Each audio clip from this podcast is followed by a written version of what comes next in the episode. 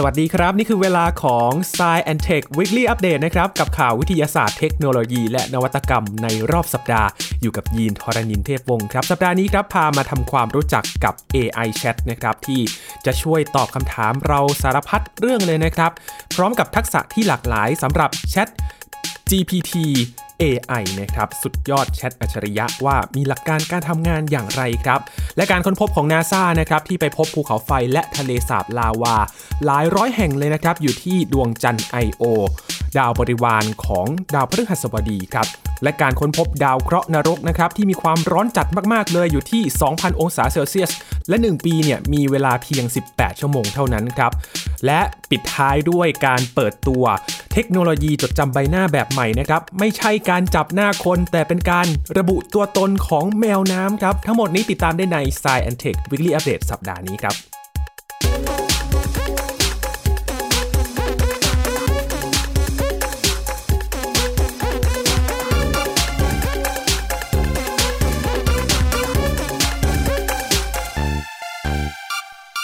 ทุกวันนี้นะครับ AI หรือว่าปัญญาประดิษฐ์เนี่ยเข้ามาเป็นสิ่งที่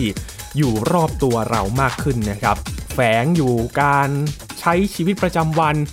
ที่มาช่วยทำให้การทำงานหรือว่าการใช้ชีวิตต่างๆเนี่ยง่ายมากขึ้น มีตัวช่วยที่ช่วยประมวลผลข้อมูลอันมหาศาลนะครับ เรียนรู้จากข้อมูลต่างๆ เหล่านั้น มาประมวลผลให้กับการทำงานในด้านต่างๆของเรา และหนึ่งใน AI ที่กำลังเป็นที่พูดถึงอยู่ตอนนี้เนี่ยครับ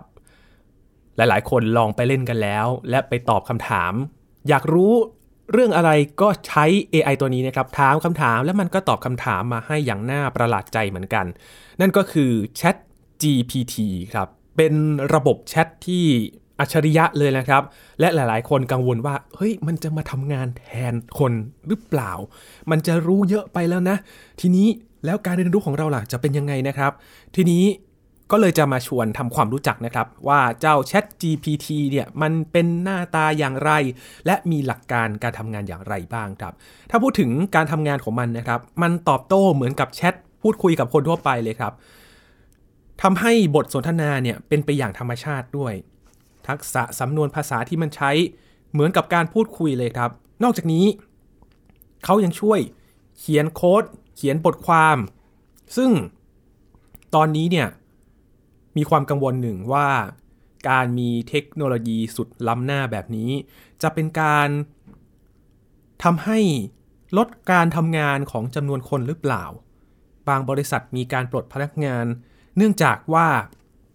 งานบางส่วนมีเทคโนโลยีเข้ามาเกี่ยวข้องมาช่วยทำงาน และมีผลกระทบต่างๆ มากมาย คราวนี้ ก็เลยมีการสงสัยว่าเจ้า Chat GPT นี้เนี่ยมันจะมากระตุ้นทำให้สถานการณ์เหล่านี้เนี่ยมันหนักขึ้นหรือเปล่านะครับ ย้อนไปดูประวัติของ Chat GPT กันสักหน่อยครับคุณผู้ฟัง ได้รับการพัฒนาโดยบริษัท วิจัยที่อยู่ในซานฟรานซิสโกของสหรัฐอเมริกานะครับ นั่นก็คือ OpenAI ที่นำโดยคุณแซม อัลท์แมนนะครับ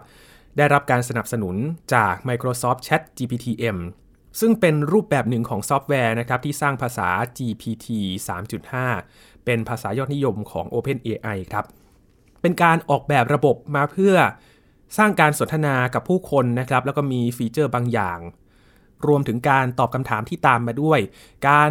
ไปลองทายว่าสถานที่นี้มันอยู่ตรงนี้จริงหรือเปล่า ให้เจ้า AI มันลองตอบมาซิว่า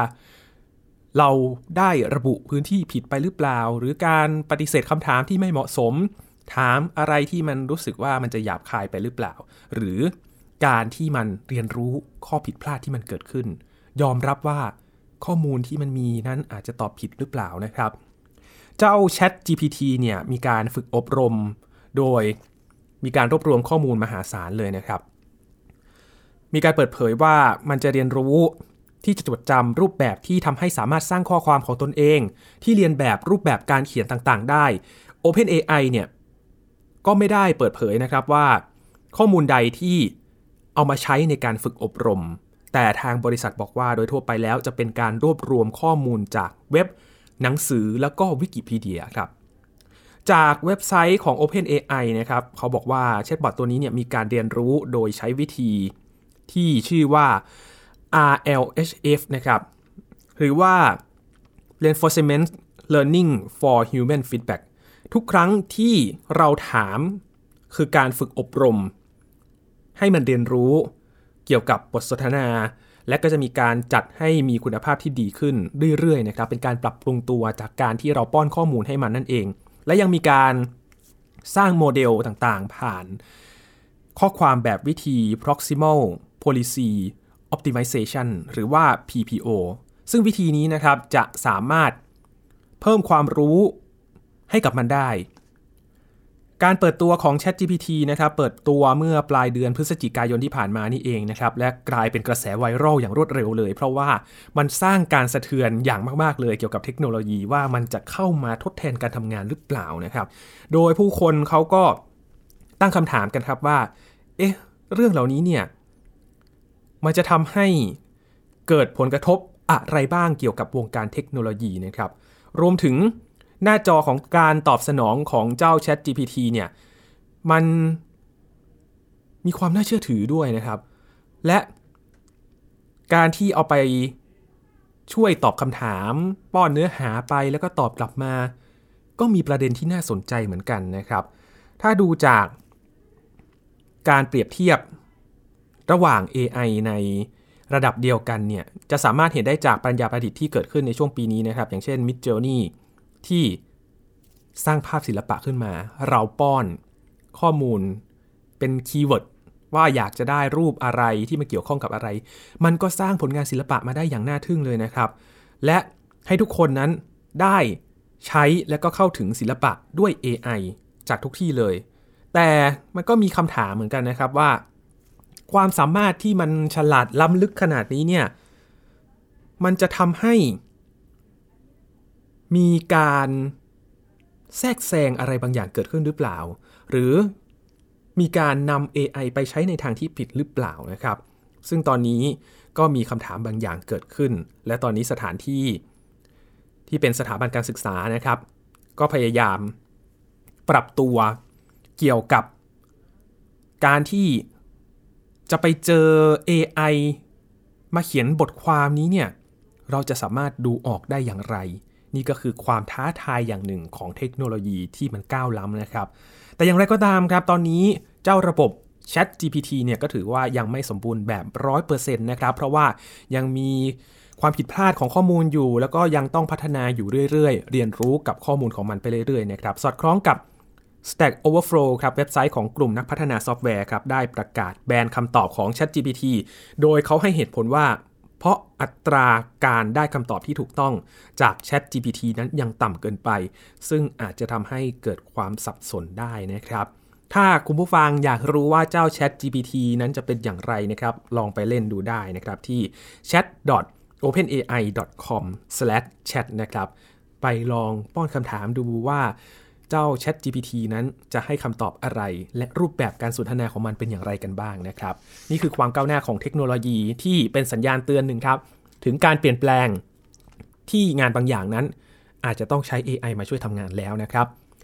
มาดูเรื่องของการสำรวจอวกาศกันบ้างครับ มีการเปิดเผยจากองค์การนาซานะครับ หรือว่าองค์การบริหารการบินและอวกาศแห่งชาติสหรัฐ เผยแพร่ภาพที่ถ่ายในย่านรังสีอินฟราเรดของดวงจันทร์ I.O. ซึ่งเป็นดาวบริวารของดาวพฤหัสบดีนะครับ ภาพนี้เป็นการเปิดเผยครั้งแรกด้วย และทำให้เห็นรายละเอียดที่ชัดเจน มีจุดความร้อนหลายร้อยแห่งเลยครับ ซึ่งก็คือเครือข่ายภูเขาไฟที่มันยังคุกกรุ่นอยู่ และก็มีทะเลสาบลาวาที่กำลังเดือดมาก ๆ เลยนะครับ เป็นจุดความร้อน ไฟสว่างสว่างรอบๆดวงดาวของดวงจันทร์ไอโอนี้เลย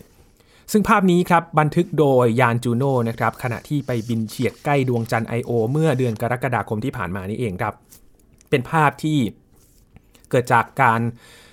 ที่ยานอยู่ห่างจากพื้นผิวดาว 80,000 กิโลเมตรเท่านั้นนะครับ ดรสกอตต์โบลตันหัวหน้าทีมสำรวจของยานจูโน่รายงานต่อที่ประชุมสหภาพธรณีฟิสิกส์อเมริกัน หรือว่า AGU นะครับเมื่อช่วง วันที่ 14 ธันวาคมที่ผ่านมา บอกว่าภูเขาไฟและทะเลสาบลาวาที่พบนี้เนี่ยมักจะปรากฏอยู่แถบขั้วโลก ทางขั้วโลกทั้งขั้วดวงจันทร์ของ Io นะครับทั้งขั้วเหนือและขั้วใต้ของดาวมากกว่า แถบเส้นศูนย์สูตรทำให้ดวงจันทร์ I.O. เนี่ยเป็นดาวที่มีภูเขาไฟมากที่สุดในระบบสุริยะเลยครับยานจูโน่เขาได้บินเฉียดเข้าใกล้ดวงจันทร์ I.O. อีกครั้ง เมื่อวันที่ 15 ธันวาคมที่ผ่านมา ก็ซึ่ง ถือเป็นการเข้าสำรวจในระยะใกล้ครั้งที่1นะครับจากที่จะมีการสำรวจทั้งหมด 9 ครั้งภายในระยะเวลา 1 ปีครึ่งข้างหน้านี้ หลังจากที่ได้โคจรสำรวจดาวพฤหัสบดีมาตั้งแต่ปี 2016 แล้วนะครับ รวมทั้งไปบินเฉียดดวงจันทร์ยูโรปาแล้วก็ดวงจันทร์เกนิมิดเมื่อปี 2021 มาก่อน ในครั้งนี้ครับ ทีมวิจัยของนาซาเขาตั้งใจที่จะเก็บข้อมูลความเคลื่อนไหวของเครือข่ายภูเขาไฟบนดวงจันทร์ I.O. นี้นะครับ ซึ่งมีความสัมพันธ์เกี่ยวข้องกับสนามแม่เหล็กของมัน และยังมีอิทธิพลต่อสนามแม่เหล็กทรงพลังขนาดมหึมาของดาวพฤหัสบดีด้วย ซึ่งแข็งแกร่งกว่าโลก 20,000 เท่าครับคุณผู้ฟัง ดรโบตันเชื่อว่ามีการเล่นชักกระเยาะกันครับ ระหว่างสนามแม่เหล็กของดวงดาวทั้งสองนี้นะครับ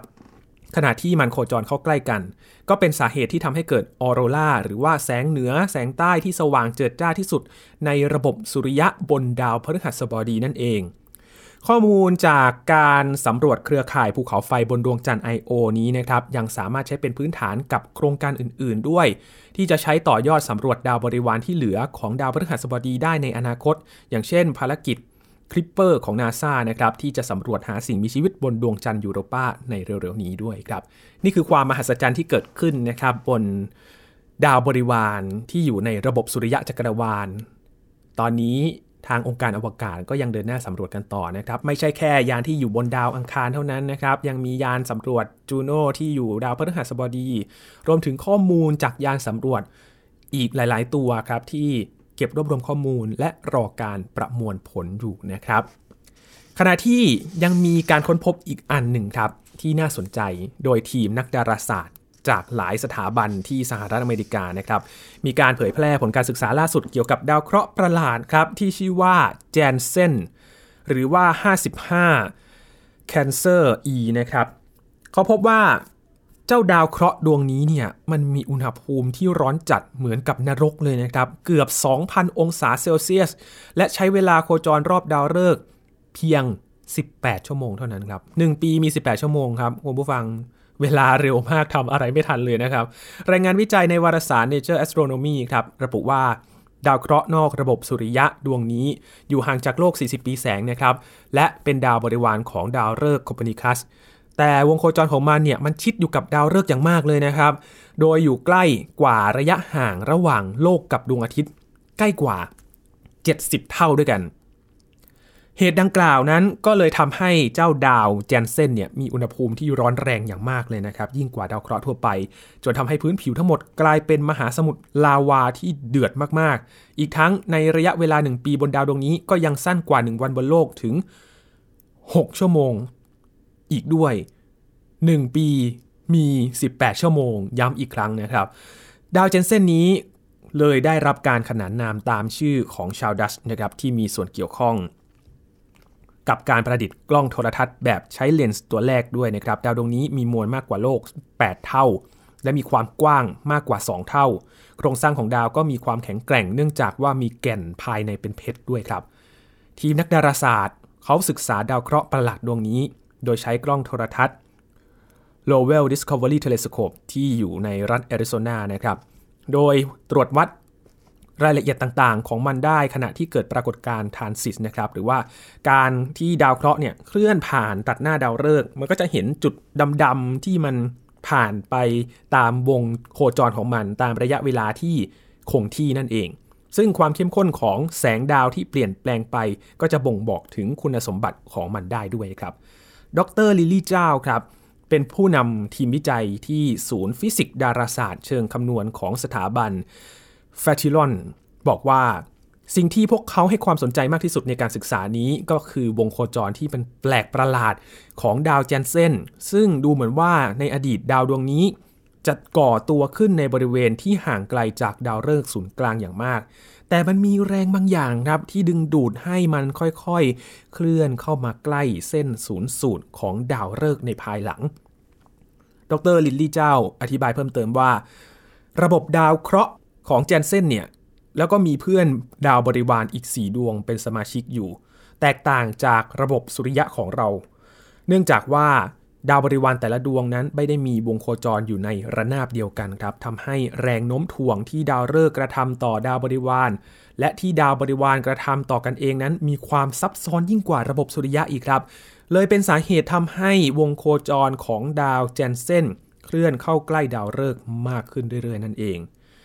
การที่ระบบสุริยะของเรานั้นสามารถให้กำเนิดชีวิตได้ อาจจะเป็นเพราะความพิเศษในเรื่องของระเบียบวงโคจรที่อยู่ในระนาบเดียวกันก็ได้นะครับ ซึ่ง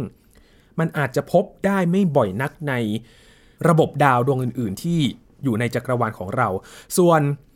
การศึกษาเปรียบเทียบกับระบบสุริยะอื่นที่แตกต่างออกไปก็น่าจะช่วยสร้างความเข้าใจในประเด็นนี้ได้เช่นเดียวกันนะครับ มาเปรียบเทียบกันดูว่าระบบวงโคจรของกลุ่ม ดาวฤกษ์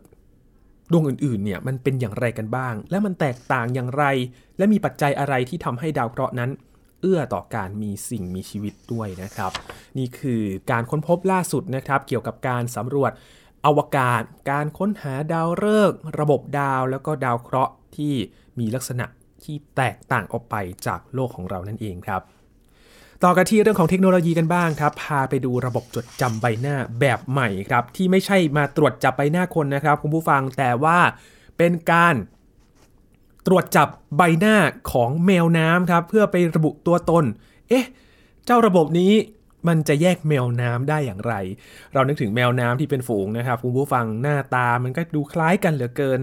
แล้วเจ้าระบบ AI เนี่ยจะมาช่วยแยกแยะใบหน้าของเจ้าแมวน้ำได้อย่างไรกันบ้างครับ มาดูกัน เป็นผลการศึกษาของนักวิทยาศาสตร์ ชาวอเมริกันนะครับ เขาใช้วิธีเทคโนโลยีจดจำใบหน้านี่นะครับ รูปแบบใหม่ในการช่วยชีวิตสัตว์ทะเลขนาดใหญ่อย่างแมวน้ำนะครับ เป็นผลงานการวิจัยของมหาวิทยาลัยคอเกต ในรัฐนิวยอร์กของสหรัฐอเมริกานะครับเขาพัฒนา s e a l n e t ครับเป็นฐานข้อมูลใบหน้าของแมวน้ำที่สร้างขึ้นโดยการถ่ายภาพแมวน้ำจำนวนมากเลยนะครับ ตามท่าเรือในอ่าวแคสโกที่รัฐเมน และพบว่าเครื่องมือในการระบุใบหน้าสัตว์เลี้ยงลูกด้วยนมนี้ มีความแม่นยำเขาบอกว่าเกือบ 100%เลยครับคุณผู้ฟัง สามารถ นำข้อมูลต่างๆ มาประมวลผลและแยกแยะได้อย่างแม่นยำเลย คุณคริสตาอินแกรมครับ เป็นศาสตราจารย์ด้านชีววิทยาที่มหาวิทยาลัยคอเกต บอกว่าตอนนี้นักวิจัยเขากำลังพยายามที่จะเพิ่มขนาดของฐานข้อมูลนะครับ เพื่อให้นักวิทยาศาสตร์คนอื่น ๆ นั้นสามารถใช้งาน SealNet ได้ และบอกว่าการเพิ่มฐานข้อมูลนี้ จะมีขึ้นเพื่อรวมแมวน้ำสายพันธุ์หายากครับ อย่างเช่นเมดิเตอร์เรเนียนมองาวายเอียนมองนะครับเพื่อเป็นความพยายามในการอนุรักษ์สายพันธุ์เหล่านั้น และการสร้างข้อมูลใบหน้าแมวน้ำนี้นะครับรวมถึงการใช้ Machine Learning เนี่ยในการระบุใบหน้าของพวกมัน ก็จะช่วยให้นักวิทยาศาสตร์ รู้ว่า แมวน้ำอยู่บริเวณไหนของมหาสมุทรครับศาสตราจารย์อินแกรมบอกว่าสำหรับสัตว์เลี้ยงลูกด้วยนมในทะเลที่เคลื่อนไหวไปมาบ่อยๆ แล้วก็ยากต่อการถ่ายภาพในน้ำเนี่ยจำเป็นจะต้องระบุตัวตนพวกมันให้ได้ครับว่ามันจะเคลื่อนที่ไปไหน ลักษณะท่าทางเป็นอย่างไรกันบ้าง และเจ้าซีเน็ตเนี่ยนะครับ ได้รับการออกแบบมาเพื่อใช้แยกแยะใบหน้าจากรูปภาพครับ และระบบจดจำใบหน้าของแมวน้ำนี้ ก็จะมีการตามข้อมูลของดวงตาและก็รูปร่างจมูก เช่นเดียวกับมนุษย์เลยนะครับ ดูตาดูจมูกแยกแยะ ใบหน้าแมวน้ำแต่ละตัวได้ ก่อนหน้านี้ครับเคยมีการนำเครื่องมือที่คล้ายกันนี้นะครับ ที่ชื่อว่า Primnet ครับ เป็นเครื่องมือที่เอาไว้คัดกรองสัตว์เลี้ยงลูกด้วยนมเหมือนกัน เอาไปใช้กับแมวน้ำมาก่อน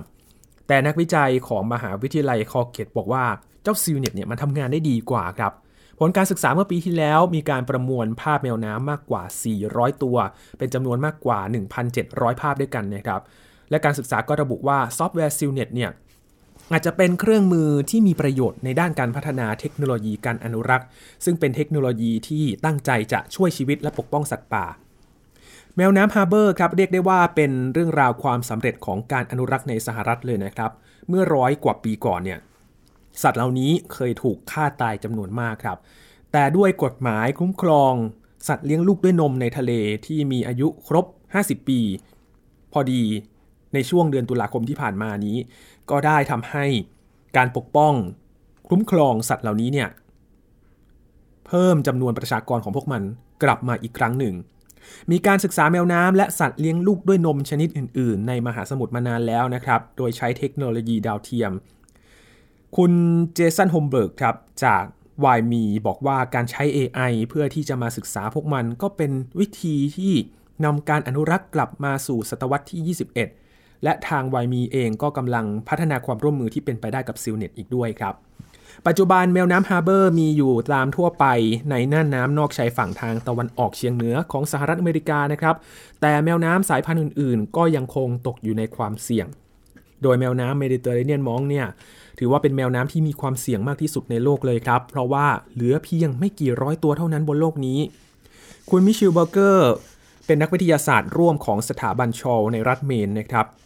เขาให้ความเห็นเกี่ยวกับงานวิจัยนี้ว่า เทคโนโลยีจดจำใบหน้าอาจจะช่วยให้ข้อมูลที่เป็นประโยชน์ได้ครับ และเมื่อระบบสมบูรณ์แบบแล้ว ก็จะถูกนำไปใช้งานด้านสิ่งแวดล้อม และบอกว่าหากระบบนี้สามารถจดจำแมวน้ำได้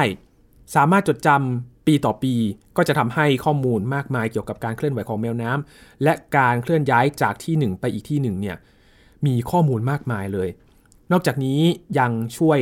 นักชีววิทยาได้ศึกษาพฤติกรรมของแมวน้ำด้วย และแมวน้ำฮาร์เบอร์ก็ยังให้ข้อมูลที่สำคัญเกี่ยวกับสิ่งแวดล้อมรอบตัวของพวกมันด้วยนะครับ นอกจากจะมาช่วยอนุรักษ์แล้ว ยังเป็นประโยชน์ต่อการวิจัยด้านสิ่งแวดล้อมอีกด้วยครับ ปิดท้ายวันนี้ครับ พาไปดูนวัตกรรมใหม่สำหรับผ้าห่มกันบ้างครับ ที่เขาใช้เส้นใยกราฟีน มันสามารถปรับอุณหภูมิร่างกายช่วยให้เราหลับได้สบายเลยครับ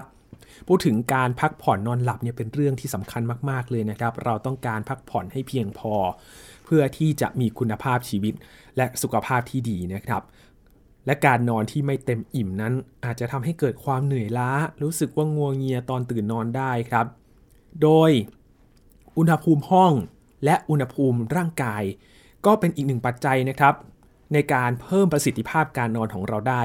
ถ้าหากว่าอากาศมันหนาวเกินไป ก็นอนไม่ได้นะครับ ต้องหาผ้าห่มหนาๆมา หรือว่าร้อนเกินไป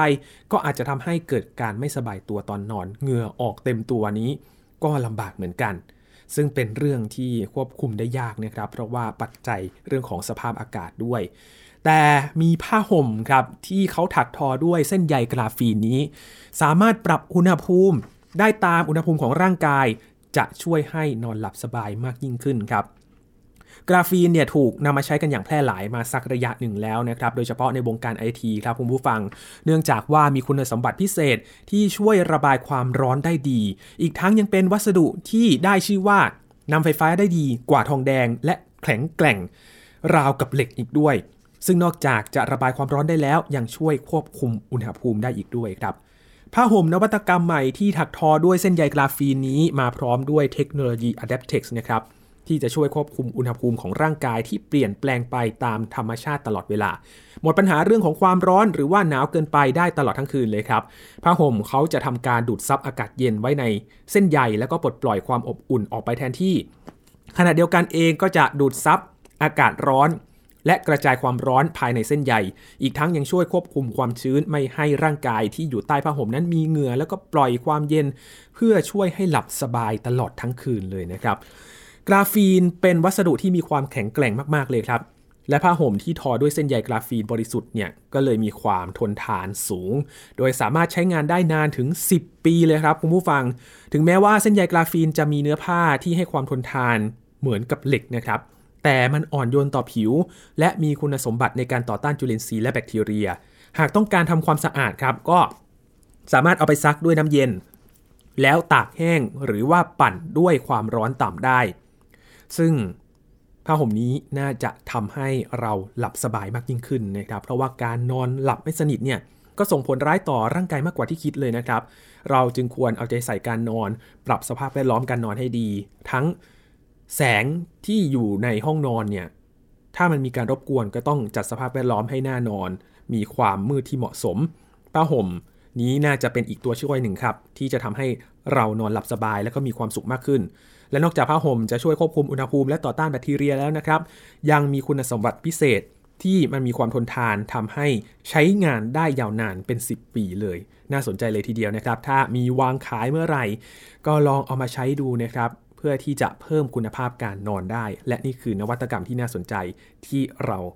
นำมาฝากกัน น่าจะทำให้คุณผู้ฟังได้หลับสบายมากยิ่งขึ้นนะครับ ทั้งหมดนี้คือ Science Tech Weekly Update สัปดาห์นี้ครับ กับข่าววิทยาศาสตร์เทคโนโลยี และนวัตกรรมในรอบสัปดาห์ครับ คุณผู้ฟังติดตามรายการของเรากันได้ที่ www.thaipbspodcast.com นะครับ รวมถึงพอดแคสต์ช่องทางต่างๆ ที่คุณกำลังรับฟังเราอยู่ ติดตามกันได้ทุกที่ทุกเวลากับ Science Tech นะครับ ช่วงนี้ยีนทอรานินเทพวงศ์ขอบพระคุณสำหรับการติดตามรับฟังครับ ลาไปแล้วครับ สวัสดีครับ